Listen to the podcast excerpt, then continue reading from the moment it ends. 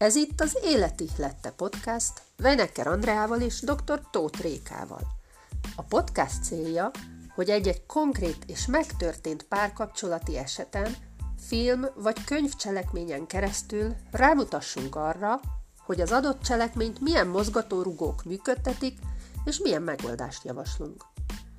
A csatorna rendszeres hallgatása segít abban, hogy mélyebb önismeretet és tudatosabb párkapcsolatot alakíts ki. Közben még többet megtudhatsz arról, hogy mi a gond az emberi működéssel, amely oly sok esetben válláshoz vagy társas magányhoz vezet, és mi mindenre hívjuk fel a figyelmet a boldog és harmonikus párkapcsolat házasság kialakításához.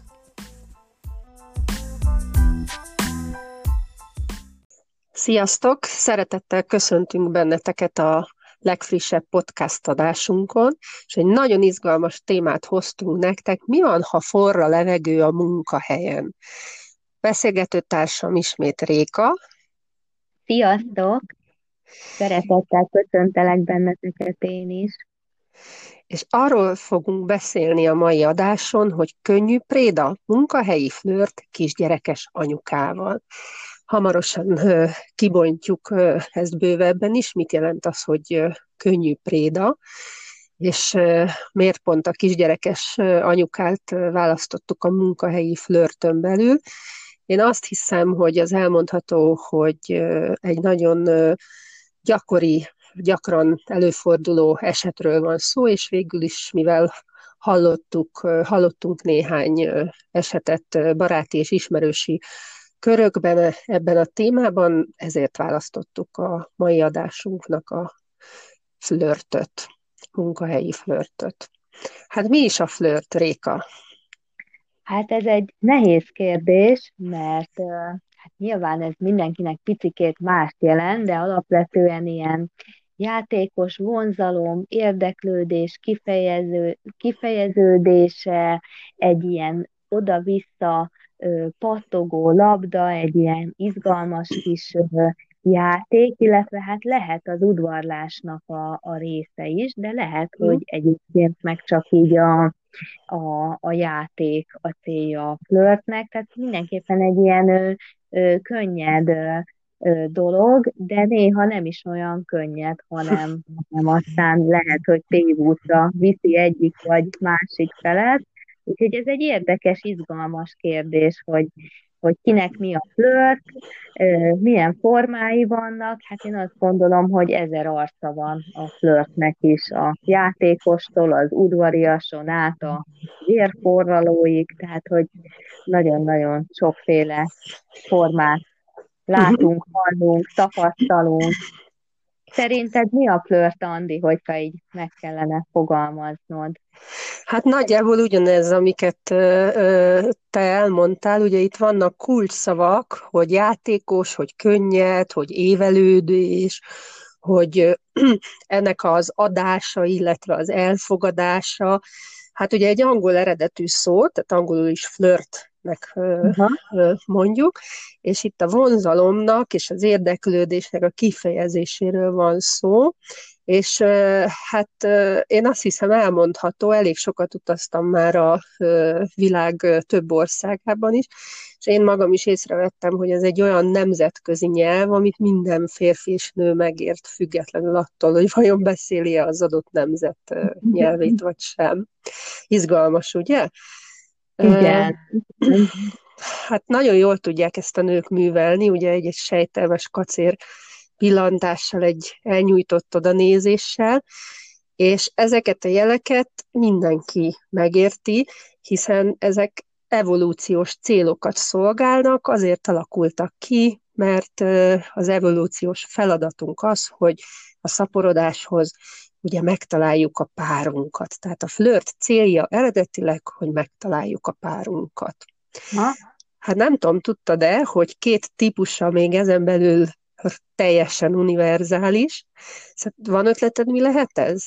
Nem, nem. De Pedig nagy... vagyok. nagyon egyszerű ez a mosoly és a szemkontaktus. Ja, hogy ilyen felosztásra gondoltál. Aha, aha, igen. Igen, hát valószínűleg ezért is ugye nemzetközi, mert ugye ehhez nem kell megszólalni. Igen, nem kell beszédértés. Igen. Tehát nonverbális jelekkel is tökéletesen Igen. működik, és még ezen túl, ha mi mindent visz, az már egy haladóbb szinten ugye az érintés. Igen. Hát, de ha már flört, meddig ártatlan a flört?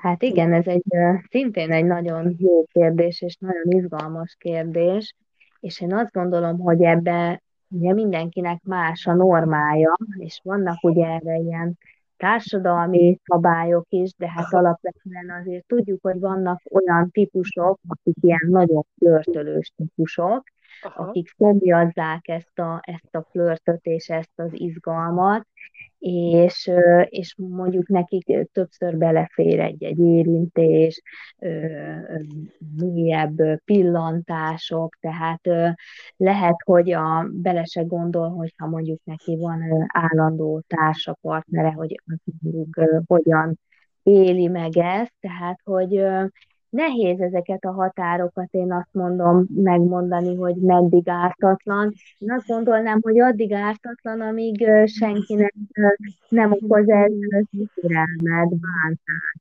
Tehát, hogy én ezt, mondanám, amíg nem kever fel semmit. Tehát, hogy mondjuk nyilván más, ha két független ember között van, és mindkettő játéknak fogja fel, megint más, hogyha az egyik szeretne valamit, de a másik nem, és megint más, hogyha mondjuk az egyik komolyan érdekelve van valahol máshol, vagy esetleg házasságban, és esetleg már családja van, úgyhogy ez nagyon szerteágozó következtetésekre adhatok ott. Uh-huh. Én azt gondolom. Hát ugye párkapcsolati podcast uh, csatornánk van, tehát uh, ez bevégett is a flirt témát is a párkapcsolati házassági témakörön belül uh, próbáljuk megbeszélni. Mi van akkor? Ugye ez nagyon jól működik, hogyha a pár tagjai között zajlik, és ez elő is fordul még az ismerkedés időszakában, a rózsaszín köd időszakában. Tehát jól ismeri mindenki a flörtnek a jelenségét és a folyamatát, csak aztán, ahogy telik az idő, hát ez ugye elmúlik, és sajnos nagyon nehéz, vagy talán lehetetlen is visszahozni. Abban a formában, ahogy kezdődött a kapcsolat, egészen biztosan már nem lehet visszahozni. És ugye ilyenkor szoktak, szoktak megjelenni ö, hát a külső flörtölések, tehát itt ugye az a kérdés, amikor azt feszegetjük, hogy meddig ártatlan a flört, hogy hát bűntudat nélkül hol van a flört izgalmának a határa, mert biztosan te is hallottad azt a mondást, hogy van, aki szerint a flört jót tesz a házasságnak, mert egy kicsit felpesdíti, mások, mások szerint viszont árt. Hát nem tudom ebben hol lehet az igazság. Hát igen, ezt hallottam már, ez nekem körülbelül annyira szimpatikus tanács, mint hogy ez most kicsit erős lesz, de én ezt még mindig hallom, és szeretném, hogyha így ezt egy kicsit tisztába tennénk. Mindig hallom, és még, még mindig olvasom is sajnos, hogyha unod a férjedet, akkor próbáld elképzelni más nővel, és mindjárt izgalmasabbnak találod, Nekem ez, ez a flirt mással, ami majd felpezdíti a házasságodat, én ezt, én ezt nem, nem gondolom jónak. A flirt az akkor kezdődik el a házasságodat, hogyha a férjeddel vagy a feleségeddel zajlik. Én úgy gondolom. Azt, nyilván azt tudjuk, hogy van olyan, hogyha mondjuk tényleg valakit egy ilyen szexuálisan felajzott állapotba hoz egy flört, egy külső kapcsolata, hogy ez esetlegesen egy otthoni szexuális együttlétben vezeti le, tehát ez egy létező dolog, de hogy ez jót tesz a kapcsolatnak, én azt nem gondolnám meg, szintén. Hát nem persze. tudom, neked erről mi a véleményed, Andi? Hát persze, hogy nem tesz jót a kapcsolatnak, és pont ezt szeretnénk a hallgatóknak bemutatni, és egy picit kifejtem, hogy hogy miért gondolom én is ugyanezt. Ugye mindig ez az unalomig ismert mondatot hallani, hogy hát minden párkapcsolatot és házasságot két félnek kell működtetni, ketten tartunk életbe, életben.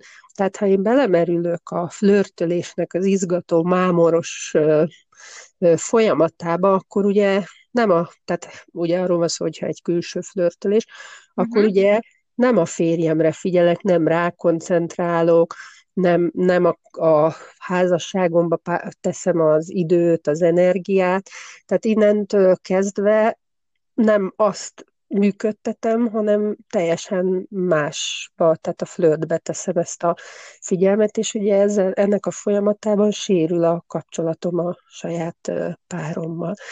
Ugye van nagyon sokszor látni, hogy esetleg, hát itt attól is függ, hogy hol van az a határ, vagy hol van az a fal, ahol ugye a flörtölést hát elégnek tekintjük. Én azt gondolom, hogy az alapján, amit elmondtam, már teljesen a, hát már teljesen az elején, pedig az állítólag minden flörtölés ugye ártatlanul indul, de mégis, ha már valaki belemerül valameddig, akkor ugye én azt gondolom, hogy a határ ott van, amikor úgy érezzük, hogy ezt már nem akarjuk, hogy a párunk tudja, vagy nem akarjuk, mm-hmm. hogy mhm. kiderüljön a párunk számára, ez ugye mindenkinek mást jelent, de onnantól kezdve, hogy takargatni valunk van, akkor az már biztos, hogy több, mint egy ártatlan kis hetszelés. Pontosan, pontosan én is ezt gondolom, és nagyon, nagyon tetszett, amit mondtál, hogy gyakorlatilag az energiáinkat, ami azért egy nagyon erős szexuális, de lehet, hogy intellektuális energia is lehet, hogy ezt nem a, a párunk adjuk, hanem egy, egy másik embernek az időnkkel, figyelmünkkel együtt. Tehát én ezt, ezt, ezt én is teljes mértékben így látom, hogy, hogy gyakorlatilag milyen ártatlan dolognak tűnik, és hogy nagyon, nagyon romboló tud lenni. Mi a helyzet azzal, hogy én ezt sokszor hallom férfiaktól, hogy de hát én csak udvarias vagyok a kolléganővel, amikor megdicsérem, hogy milyen csinos, hát én egy ilyen gáláns úriember vagyok. Hát, Hol van az udvariasság meg a flört határa? Aha. Hát ugye erre is azt mondanám, hogy mindenkinek máshol, de én azt gondolom, hogy hát ó, ezt nagyon sokféle szemszögből körbe lehet járni. Tehát el, először is a férfiaknak megint csak egy evolúciós késztetésük, ha úgy tetszik, szokásuk a, a szép tevés és az udvarlás. Régi magyar filmekben is lehet látni, hogy olyan szépen beszélnek a férfiak a nőkkel, és hát ennek a mai verziója az, hogy megdicsérik esetleg, hogy milyen, milyen csinos vagy ebben a ruhában, vagy észrevesznek egy frizurát, tehát azt gondolom, ha ez nem mindennapos, nem, nem, nem látszik rajta, hogy a másik állandóan keresi a, a, igen, a, a mhm. kegyét az illetőnek, akkor ez, ez végül is egy ártatlan kedveskedésnek uh-huh. is abszolút betudható. Uh-huh. És azért legtöbbször egy legtöbbször egy, egy hölgy, egy nő nagyon jól tudja azt érzékeltetni, hogy hol van a határ, hol van az, hogy állj meg, és ne tovább. Uh-huh. Uh-huh sokat, sokat gondolkoztam, mikor a ma esti adás, ma esti beszélgetésünk járt az eszemben, hogy hát miért flörtölünk egyáltalán. Ez egy nagyon gyakori jelenség.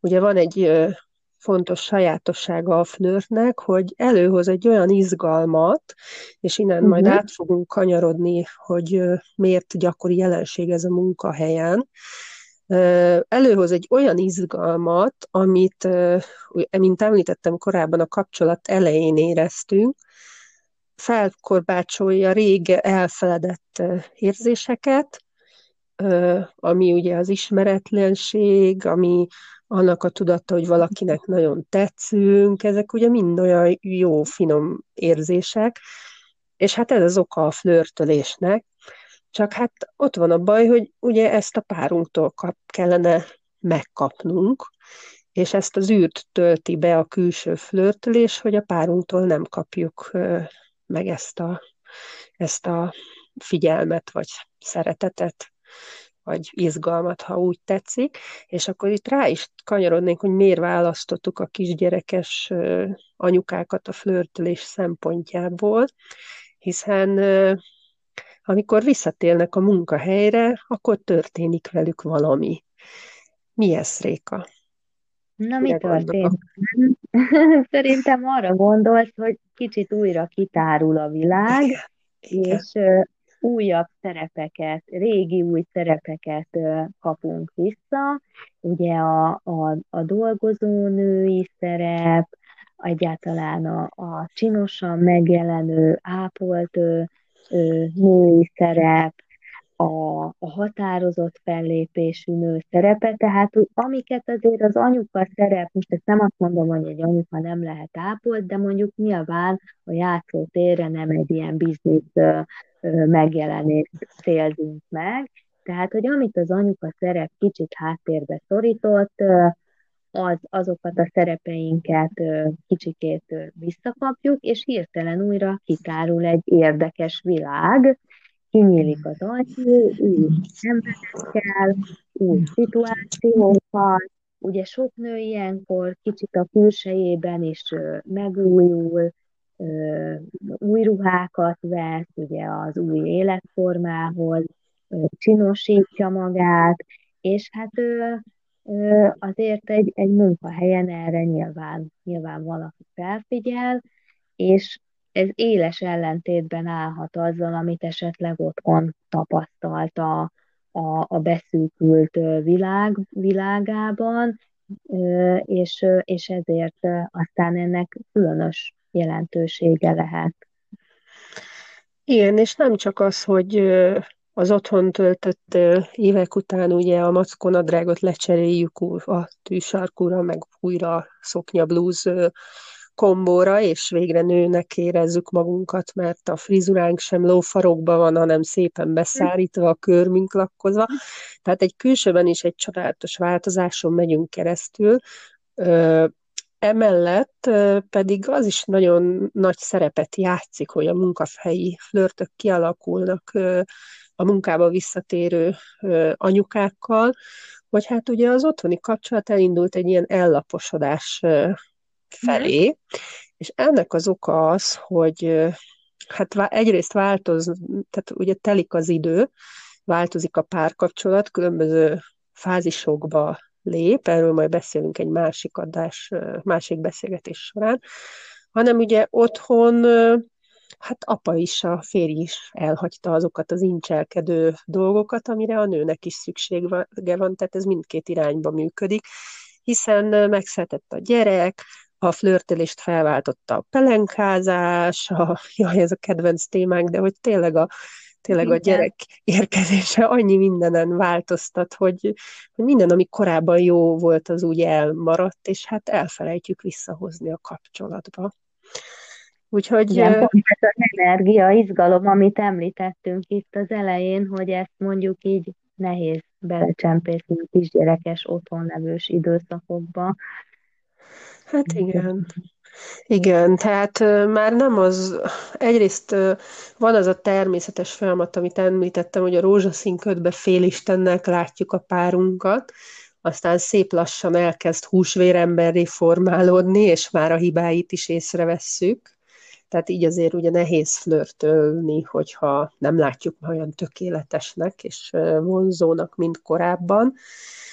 Ráadásul magunkat is kevésbé vonzónak. Hát igen, ez egy másik téma, ugye a test átalakul, nagyon sok kisgyerekes anyuka szülés utáni test képzavarral, jaj, nagyon összetett téma, tényleg számos oka van, de tény és való, hogy anyuka visszatér a munkahelyre és kivirul. Na, mi történik a munkahelyem? Hát, mi történik? Hát a te a konyhában kezdődik minden, vagy nem?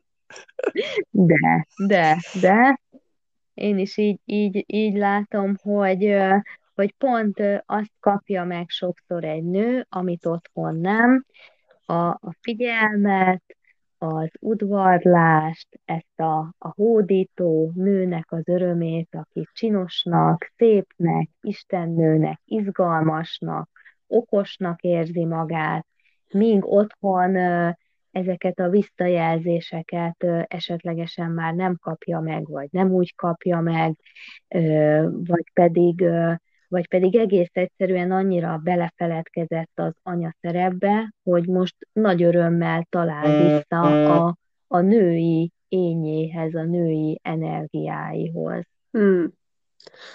Hát ugye, ahogy telik az idő, a kapcsolat, ugye a párkapcsolat, a házasság nem elfárad, hanem igazán talán leginkább átalakul, és mi emberek a változás nagyon nehezen, tehát legyen ez bármi az életünkbe, nagyon-nagyon nehezen fogadjuk el, és hát nem véletlen szokták mondani, hogy a nyerő helyzet, aki a változásra jól tud reagálni. Uh-huh. Hát az biztos, hogy mindkét nemnek, tehát férjnek és feleségnek is szüksége van arra, hogy a szexuális vonzerejét, a nőiségét, a férfiasságát ugye gyakorolhassa a párja felé, de hát valahogy ebbe a változásba ez, ez, ez kisiklik egy vakvágányra, és hát talán az egy másik adás témája lesz, hogy nagyon sok helyen megszűnik a szexuális kapcsolat egy jó időre, és megszűnik a flört, és ez nyomot hagy a kapcsolaton. És valóban a te a konyhában elkezdődik az ismerkedés a kollégákkal, és sajnos, ha ez időben nincs leállítva, akkor a flörtölés nagyon gyorsan egy komoly viszonyát tud uh, formálódni, és képzeld el, éppen most hallottam az ismeretségi körömben egy esetről, amikor három gyerekes anyuka több mint tíz év után tért vissza a munkahelyre, és ez a klasszikus történet, amiről beszélgetünk az elmúlt 15 percben, teljesen behálózta, és rövid idő múlva hát egy munkahelyi flörtből egy tartós viszony jött létre, mm-hmm. és sajnos az anyuka beadta a vállópert, és oda költözött a munkahelyi kapcsolatához. És ezt azért meséltem ezt a, el ezt a történetet, hogy beszéljünk egy picikét a másik félről is, ugyanis a legérdekesebb a dologban, anyukát vagy a feleséget, a nőt, hogy mi zajlik benne, és miért már nagyjából megbeszéltük, viszont ott van a képben a férj is, aki hirtelen, hát hogy úgy mondjam, nagyon tacsra tették, de nem csak hm. ez történt vele, hanem egyszerűen nem érti, hogy mi zajlik. Hiszen a felesége korábban otthon csak a családnak élt, ahogy ezt te, te is elmondtad, kenyeret sütött, nem akart visszamenni dolgozni, hogy a családot és a gyerekeket el tudja látni, és ezt benne a férje is támogatta, és a férje úgy gondolta, hogy a felesége kiteljesedett ebben a szerepkörben. Tehát a kulcs, kulcs mondatot mondtam ki, hogy akkor, amikor a feleségének viszonya lesz, és úgy dönt, hogy kapcsolatot, kapcsolatot felvállalja, akkor ugye a férfi teljesen ö, meglepődik, hiszen egy olyan fordulatban találja magát, amire nem is számított az előzmények ö, tükrében. Vajon, uh-huh. itt mi, mhm. zaj, vajon mi az, amit a férj elmulasztott, vagy nem vett észre, nyilván nem direkt, de hogy hol tudna, segítsük a férfiakat, akik a, ezt az adást fogják hallgatni, hogy ők hol tudnának hát jobban férként és a feleségük párjaként működni. Hát én azt gondolom, hogy ha most már így rátértünk a férj, férj szerepére, illetve az ő helyzetére, hogy ez egy pár mondattal azért még térjünk vissza az ő közös kapcsolatukra, férj-feleségre, hogy én azért is gondolom ezt nagyon veszélyesnek ezt a helyzetet, mert hogy azért ezt is körbelengi ez az egész tabu szituáció, még mindig, hogy ebbe a kisgyerekes időszakban mi történik egy házasságban, és ezt most mondjuk ki, hogy nem általánosítunk, de hogy azért ez a, az esetek nagyon nagy százalékában előfordul, nyilván van olyan hallgatónk, szerencsés és tök jól megküzdött ezzel, tőle majd várjuk a, a tippeket is. Hogy csinálta? Igen, fogunk erről mi is beszélni, de hogy most induljunk ki abból, hogy ez nagyon-nagyon sok kapcsolatot érint, hogy a, a, a házastársi elégedettség az azért alapvetően lecsökken, de hogy erről a felek nem beszélnek egymással őszintén, ha, hanem inkább ilyen mondva csinált konfliktusokkal vezetik le ezt a feszültséget, de arról nem beszélnek egymással őszintén, hogy, hogy most a család születésével az ő férfi-női energiáik háttérbe szorultak, hmm. pedig valahol ez egy természetes helyzet, amit őszintű kommunikációval szép lassan vissza lehetne hozni, meg meg lehet beszélni, hogy ez most egy átmeneti szituáció, amin ők dolgozni fognak, ami mindenki keresztül megy, csak más kérdés, hogy ki mit kezd ezzel a szituációval.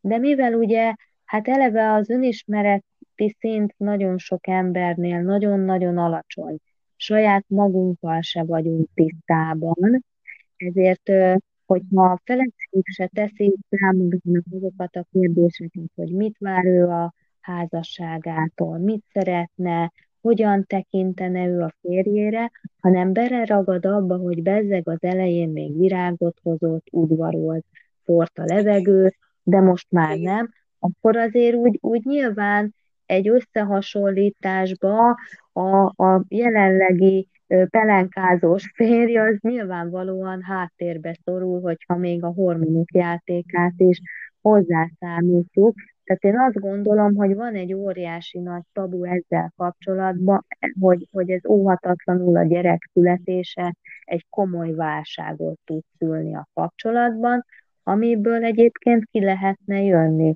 És ezt, ezt az is nehezíti, hogy ugye a mintáink is sok esetben olyanok, és, és a, a szóbeszéd is, ez a társadalmi közmegegyezés is az, hogy a gyerekek születésével hát óhatatlanul is az és az apa szerep lett a legmeghatározóbb, és mintha még kicsit el is nézni a társadalom, hogy valaki az izgalmat máshol keresi. Tehát én azt gondolom, hogy ez is közrejátszik, hogy az, a kommunikációnak, ennek a problémának az őszinte felvállalása, ami nyilván egy nagyon kényelmetlen helyzet tud lenni, de, de nem megoldhatatlan, és hosszú távon ez ment meg egy házasságot, hogyha van egy pontos tisztázása a helyzetnek, és keresik a megoldást, ha egészségügyi probléma van arra, ha meg, ha meg eltávolodási probléma, akkor pedig arra.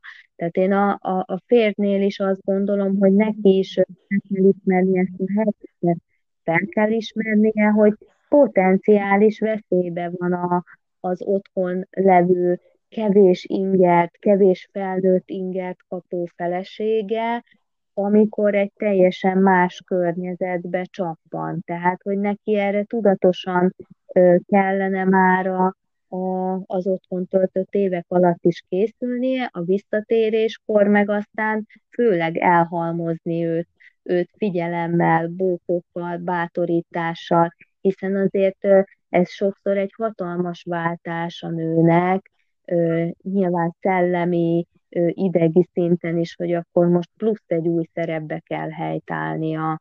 Tehát én azt gondolom, hogy ha a férj itt több szinten egyébként őt támogatja, bátorítja, dicséri, akkor azért kisebb esélye van a, a gaz munkahelyi flörtölőknek, akik elcsábítják az ártatlan feleségeket. És egyébként igen, tehát, hogy, hogy azért ez a te példád is mutatja, hogy mennyire erős lehetett az a ki nem elégített szükséglete a hölgynek, hogyha egy ilyen három gyerekes házasságot rúgott fel ilyen komoly szinten. Mm.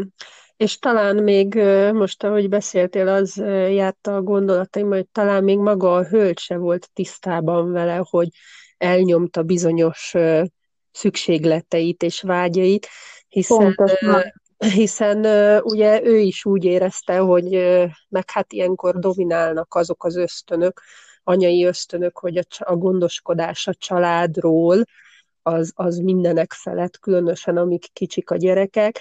Tehát uh, itt ez egy ilyen szerencsétlen helyzet lehetett ebben a ennek a családnak az életében, hogy úgy minden egyszerre jött, hogy, hogy a hölgy is ráébredt, hogy mire van szüksége, a férj se jött rá, hogy neki mi lett volna a feladata, és úgy, és, és úgy minden gyorsan történt.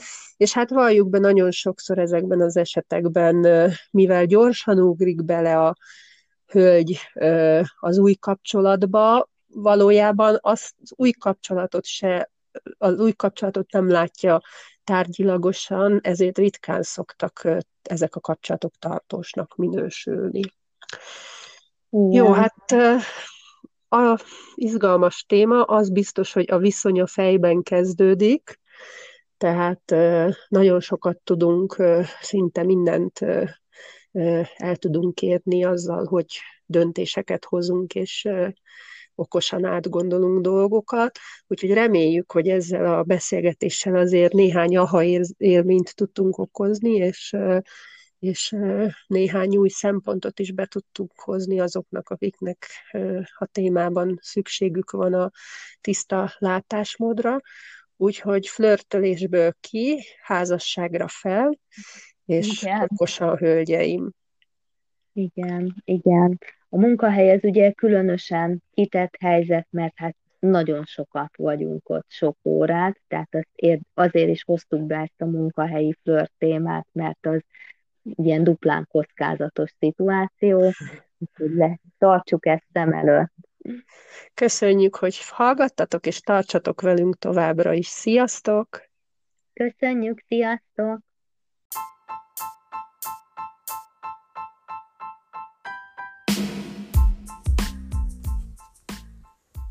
Köszönjük, hogy meghallgattál minket, figyelmed értékes a számunkra. Szívesen fogadjuk észrevételeidet és visszajelzéseidet. Ha tetszett a beszélgetés, és bővebben érdekel a párkapcsolat, boldogság, család témaköre, kövess minket a www.kapcsolattartósan.hu és a www.drtótréka.hu oldalakon. Találkozunk hamarosan!